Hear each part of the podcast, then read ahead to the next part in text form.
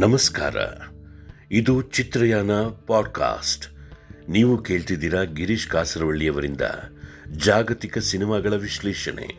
ಇವತ್ತು ಚರ್ಚೆಗೆ ಆರಿಸಿಕೊಂಡಂಥ ಸಿನಿಮಾ ಚೋಮನ ದುಡಿ ಸಾವಿರದ ಒಂಬೈನೂರ ಎಪ್ಪತ್ತೈದರಲ್ಲಿ ತೆರೆ ಕಂಡಂಥ ಸಿನಿಮಾ.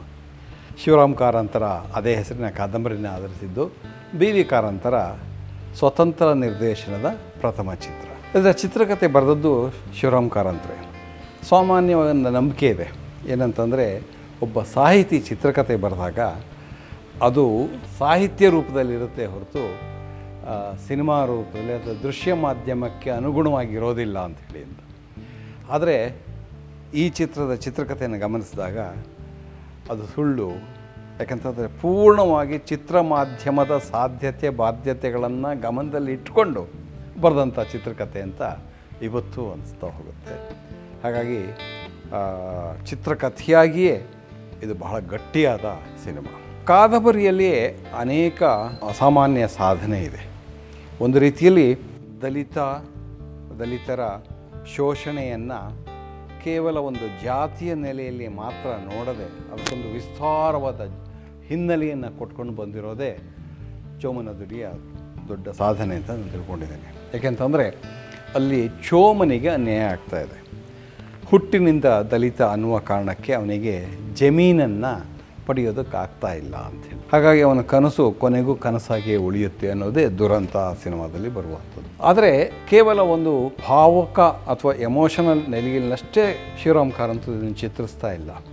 ಒಂದು ಹೈರಾರ್ಕಿಯಲ್ ಆರ್ಡ್ರಲ್ಲಿ ಶೋಷಣೆ ಹೇಗೆ ಬರ್ತಾ ಇದೆ ಅನ್ನೋದನ್ನು ಕಾದಂಬರಿ ಹೇಳ್ತಾ ಹೋಗುತ್ತೆ.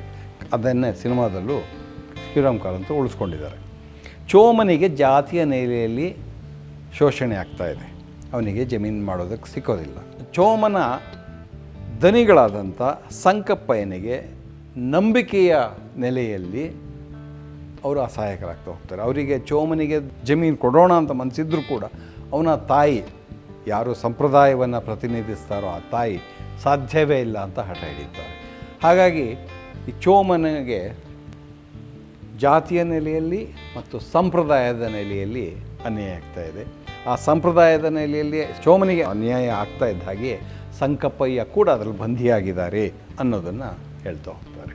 ನಂತರ ಇಡೀ ಕುಟುಂಬ ಒಂದು ಸಾಲವನ್ನು ತೀರಿಸೋದಕ್ಕಾಗಿ ಕಾಫಿ ತೋಟದ ದೊರೆಗಳಲ್ಲಿ ಕೆಲಸ ಮಾಡಬೇಕಾಗತ್ತೆ. ದೊರೆಗಳು ಅಂತಂದರೆ ಆ ಕಾಲದ ಬ್ರಿಟಿಷ್ ಜನ ಅವರು. ಚೋಮ ತನ್ನ ಎರಡು ಮಕ್ಕಳನ್ನು, ಗಂಡು ಮಕ್ಕಳನ್ನು ಮೊದಲು ಚನಿಯ ಮತ್ತು ಗುರುವ ಕಾಫಿ ತೋಟದಲ್ಲಿ ಕೆಲಸ ಮಾಡೋಕ್ಕೆ ಕಳಿಸ್ತಾರೆ. ಆ ಸಾಲ ತೀರಿಸೋದಕ್ಕೆ. ಆದರೆ ಅವ್ರಿಗೆ ಕೊನೆಗೂ ಸಾಲ ತೀರ್ಸೋಕ್ಕಾಗಲ್ಲ. ಅದರಲ್ಲಿ ಚೋ ಸತ್ತು ಸತ್ತೋಗ್ತಾನೆ ಗುರುವ ಬೇರೆ ಜಾತಿಯ ಹೆಂಗಸಿನ ಜೊತೆ ಓಡೋಗ್ತಾನೆ. ಮತ್ತೊಮ್ಮೆ ಪುನಃ ಮುಂದಿನ ವರ್ಷದ ಇದು ಬಂದಾಗ ಈ ಬಾರಿ ತನ್ನ ಮಗಳನ್ನೇ ಕಳಿಸ್ಬೇಕಾಗ್ತದೆ.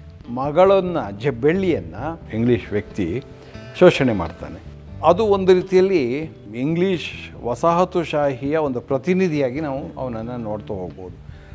ಇಲ್ಲಿ ಆರ್ಡ್ರ್ ನೋಡಿ ಎಷ್ಟು ಥರದಲ್ಲಾಯಿತು ಅಂತ. ಜಾತಿಯ ನೆಲೆಯಲ್ಲಾದಂಥ ಶೋಷಣೆ, ಸಂಪ್ರದಾಯದ ನೆಲೆಯಂಥ ಶೋಷಣೆ, ರಾಜಕೀಯ ವ್ಯವಸ್ಥೆಯಲ್ಲಿ ಆದಂಥ ಶೋಷಣೆ, ಜಾಗತಿಕ ಮಟ್ಟದಲ್ಲಿ ಆಗ್ತಿರುವಂಥ ಶೋಷಣೆ, ಜಾಗತಿಕ ಮಟ್ಟ ಅಂತಂದರೆ ಒಂದು ಬ್ರಿಟಿಷ್ ಅಂತ ಇದು ಎಲ್ಲ ದೇಶಗಳನ್ನು ಈ ರೀತಿಯಲ್ಲಿ ಶೋಷಣೆ ಮಾಡ್ತಾ ಇದೆ.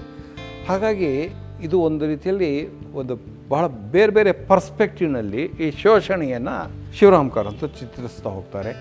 ಅದೇ ಚಿತ್ರಣ ಸಿನಿಮಾದಲ್ಲೂ ಬಹಳ ಯಶಸ್ವಿಯಾಗಿ ಬಂದಿದೆ. ಅದು ಸಿನಿಮಾದ ಹೆಗ್ಗಳಿಕೆಗೆ ಕಾರಣ ಆಗ್ತದೆ. ಹಾಗಾಗಿ ಇಲ್ಲೂ ಕೂಡ ಕಥೆ ಬಹಳ ಗಟ್ಟಿಯಾಗಿರೋದ್ರಿಂದ ಆ ಸಿನಿಮಾವು ಗಟ್ಟಿಯಾಗಿದೆ ಅನ್ನೋದು ಒಂದನೇದು. ಎರಡನೇ ಬಹಳ ಮುಖ್ಯವಾದ ಸಾಧನೆ ಏನು ಅಂತಂದರೆ ಅಥೆಂಟಿಕ್ ಪ್ರಪಂಚ. ಸಿನಿಮಾದಲ್ಲಿ ದೊಡ್ಡ ಕಷ್ಟದ ಕೆಲಸ ಯಾವುದು ಅಂತಂದರೆ ತಾನು ತೆರೆಯ ಮೇಲೆ ನೋಡ್ತಿರುವುದು ಅಥೆಂಟಿಕ್ ಅನ್ನುವ ಒಂದು ಭಾವನೆಯನ್ನು ಪ್ರೇಕ್ಷಕನಿಗೆ ಹುಟ್ಟಿಸ್ತದೆ ಈ ಅಥೆಂಟಿಕ್ ಅನ್ನುವ ಶಬ್ದ ಪ್ರಾಯಶಃ ಸಾಹಿತ್ಯ ಲೋಕದಲ್ಲೋ ಅಥವಾ ಇನ್ನೊಂದು ಲೋಕದಲ್ಲೋ ಮೌಲ್ಯ ನಿರ್ಧಾರಕಾಂಶ ಆಗದೆ ಹೋಗ್ಬೋದು. ಆದರೆ ಸಿನಿಮಾದಲ್ಲಿದ್ದು ಬಹಳ ಮುಖ್ಯ ಆಗ್ತಾ ಹೋಗುತ್ತೆ. ಯಾಕಂತಂದರೆ ನಾನು ನೋಡ್ತಾ ಇರ್ಬೋದು ಅಸಂಭವನೀಯ ಅಥೆಂಟಿಕ್ ಅನ್ನಿಸದೇ ಇದ್ದರೆ ಪ್ರೇಕ್ಷಕ ಅದನ್ನು ಅನುಮಾನದಿಂದ ನೋಡ್ತಾನೆ. ಬರ್ಗ್ಮನ್ನೇ ಒಂದು ಕಡೆ ಹೇಳ್ತಾನೆ ಬರೀ ಅಥೆಂಟಿಕ್ ಅಷ್ಟೇ ಅಲ್ಲ ಯಾರೊಬ್ಬರು ಕೇಳ್ತಾರೆ, ನಿನ್ನ ದೃಶ್ಯ ಕಟ್ಟುವ ಇದರಲ್ಲಿ ರಿಯಲಿಸ್ಟಿಕ್ ಆಗೋದೇ ನಿನ್ನ ಉದ್ದೇಶವ ಅಂತ. ಅಲ್ಲ ರಿಯಲಿಸ್ಟಿಕ್ ಆಗೋದಲ್ಲ ಲೈಫ್ ಲೈಕ್ ಆಗೋದು ಅಂತ. ಸೊ ಆ ಲೈಫ್ ಲೈಕ್ ಅನ್ನೋದು ಇದೆಯಲ್ಲ? ಇಟ್ ಈಸ್ ಸಮಥಿಂಗ್ ಏನೋ ನಮ್ಮ ಕನ್ನಡದಲ್ಲಿ, ಕನ್ನಡ ಸಿನಿಮಾಗಳಲ್ಲಿ ಆ ತನಕ ಭಾಳ ಅಪರೂಪಕ್ಕೆ ಕಾಣಿಸ್ತಾ ಇದ್ದಂಥ ಅಂಶಗಳು. ಜನಪ್ರಿಯ ಚಿತ್ರಗಳಲ್ಲೂ ಲೈಫ್ ಲೈಕ್ ಅನ್ನೋದು ಒಂದು ಕ್ವಾಲಿಟಿ ಆಗಿರಲಿಲ್ಲ. ಆ ಕ್ವಾಲಿಟಿ ಬರೋಕ್ಕೆ ಶುರುವಾದದ್ದೇ ಕನ್ನಡದ ಹೊಸ ಅಲೆ ಅಂತ ಯಾವುದೋ ಒಂದು ಬಾಣೆಪಟ್ಟಿ ಹಟ್ಕೊಂಡು ಬಂದ್ವಲ್ಲ, ಆ ಸಿನಿಮಾಗಳಲ್ಲಿ ಅದನ್ನು ಕಟ್ಟೋದಕ್ಕೆ ಶುರು ಮಾಡಿದರು. ಚೋಮಂದುಡಿ ಅತ್ಯಂತ ಯಶಸ್ವಿಯಾಗಿ ಈ ಅಥೆಂಟಿಕ್ ಪ್ರಪಂಚವನ್ನು ಕಟ್ತಾ ಹೋಗ್ತಾರೆ. ಸಂಸ್ಕಾರದಲ್ಲೂ ಇದಾಗಿತ್ತು, ಇದ್ರ ಹಿಂದೆ ಕಾಡುವಿನಲ್ಲೂ ಆಗಿತ್ತು, ಆದರೆ ಪೂರ್ಣವಾಗಿ ಯಶಸ್ವಿ ಆಗಿದ್ದು ಚೋಮನದುರಿಯಲ್ಲಿ ಅಂತ. ವಸ್ತು ದಲಿತನ, ಚೋಮನ ಶೋಷಣೆ ಆದರೂ ಕೂಡ ಅದನ್ನು ಧ್ವನಿಸುವ ರೀತಿ, ಅದನ್ನು ಬಿಂಬಿಸುವ ರೀತಿಯಲ್ಲಿ ನಿರ್ದೇಶಕ ಬಿ ವಿ ಕಾರಂತರು ಪೂರ್ಣವಾಗಿ ಸಫಲವಾಗಿದ್ದಾರೆ ಅಂತ ನಾನು ನಂಬ್ಕೊಂಡಿದ್ದೀನಿ. ಎಲ್ಲೆಲ್ಲಿ ಸಫಲ ಆಗ್ತಾರೆ ಅಂತಂದರೆ ಪಾತ್ರಗಳ ಆಯ್ಕೆ, ಜೊತೆಗೆ ಪರಿಕರಗಳ ವಿನ್ಯಾಸ. ಇದನ್ನೆಲ್ಲ ಯಶಸ್ವಿಯಾಗಿ ಅಳವಡಿಸ್ತಾ, ಅಳವಡಿಸ್ತಾನೆ ಎಲ್ಲೂ ಭಾವನೆಗಳಿಗೆ ಧಕ್ಕೆ ಆಗದೆ ಇದ್ದಂಗೆ ನೋಡ್ತಾ ಹೋಗ್ತಾರೆ. ಹಾಗಾಗಿ ಸಿನಿಮಾ ಎರಡೂ ರೀತಿಯಲ್ಲೂ, ಅಂದರೆ ಒಂದು ಎಮೋಷನಲ್ ಆಗೂ ಕೂಡ ಅದು ವರ್ಕ್ ಆಗುತ್ತೆ, ಇನ್ನೊಂದು ರೀತಿಯಲ್ಲಿ ಅಥೆಂಟಿಕ್ ಆಗಿಯೂ ಕೂಡ ಅದು ವರ್ಕ್ ಆಗ್ತಾ ಹೋಗುತ್ತೆ ಅಂತ. ಕೆಲವಷ್ಟು ಅಂಶಗಳಲ್ಲಿ ಸಿನಿಮಾ ಆ ತನಕ ಕನ್ನಡ ಸಿನಿಮಾ ಸಾಧನೆ ಮಾಡದೇ ಇರುವಂಥ ಕೆಲವು ಸಾಧನೆಗಳನ್ನು ಮಾಡಿದೆ. ಮುಖ್ಯವಾಗಿ ಸಿನಿಮಾತ್ಮಕ ಅಂಶಗಳಲ್ಲಿ, ಅಂದರೆ ಅದರ ತಂತ್ರಗಾರಿಕೆಯಲ್ಲಿ ಅಭಿನಯ ಕ್ರಮದಲ್ಲಿ ಎಷ್ಟು ಸಹಜವಾಗಿ ಪಾತ್ರಗಳಲ್ಲಿ ಪಾತ್ರಧಾರಿ ಆಗ್ತಾ ಹೋಗ್ತಾನೆ ಅಂತಂದರೆ ಆ ಅಥೆಂಟಿಕ್ ಪ್ರಪಂಚ ನಮ್ಮ ಕಣ್ಣು ಮುಂದೆ ತಾನಾಗಿ ಅನಾವರಣಗೊಳ್ತಾ ಹೋಗುತ್ತೆ ಇಲ್ಲಿ ಯಾರೂ ಅಭಿನಯಿಸಿ ನಿಮಗೆ ತೋರಿಸ್ತಾ ಇಲ್ಲ. ಕ್ಯಾಮ್ರಾ ತಗೊಂಡೋಗಿ ಅಲ್ಲಿ ಶೂಟ್ ಮಾಡ್ತಾ ಇದ್ದಾರೆ. ಅದು ಅಲ್ಲಿ ನಡೀತಾ ಇದೆ ಅನ್ನೋ ಒಂದು ಅನ್ನಿಸಿಕೆ ಪ್ರೇಕ್ಷಕನ ಅದನ್ನು ಹುಟ್ಟುತ್ತಾ ಹೋಗುತ್ತೆ. ಎರಡನೇದು ಅದರ ಛಾಯಾಗ್ರಹಣ.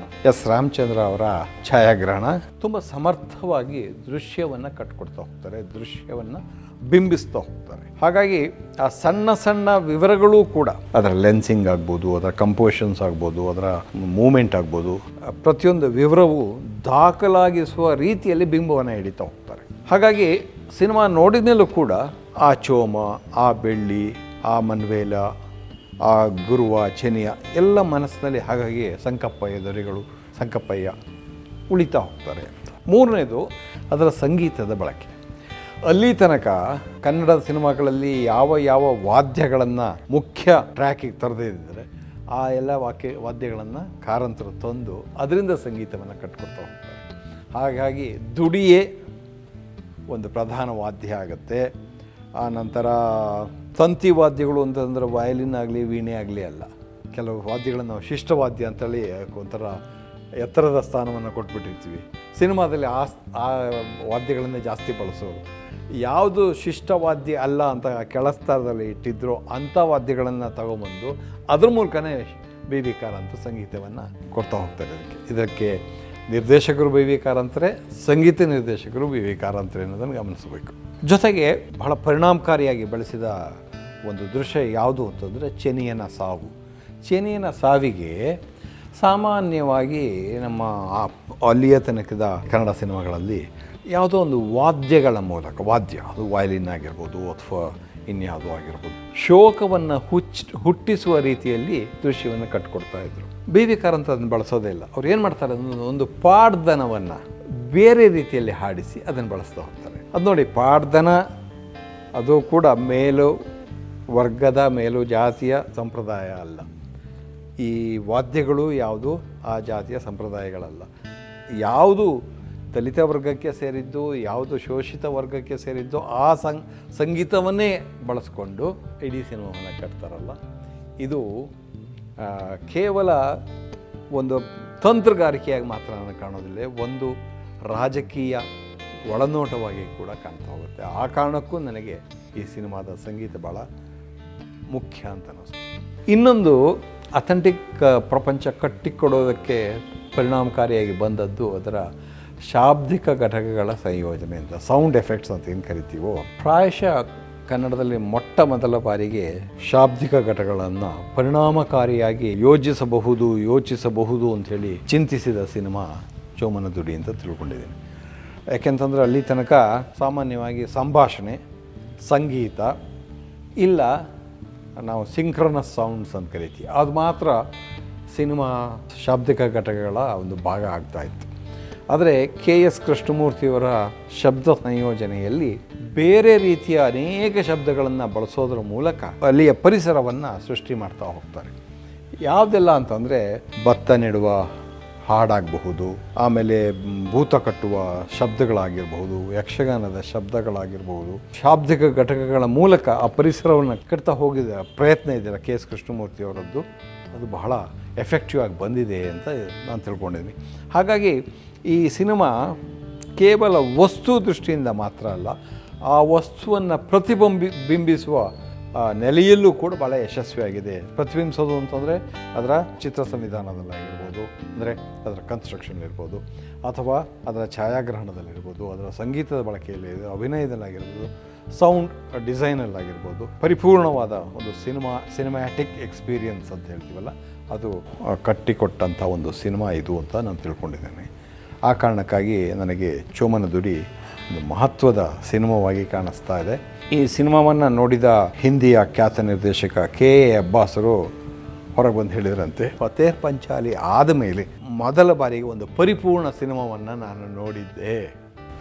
ಆ ಖ್ಯಾತಿ ಕನ್ನಡದ ಚೋಮಂದುಡಿಗೆ ಬಂದದ್ದು ಸಂತೋಷದ ವಿಷಯ. ಇದು ಚಿತ್ರಯಾನ ಪಾಡ್ಕಾಸ್ಟ್.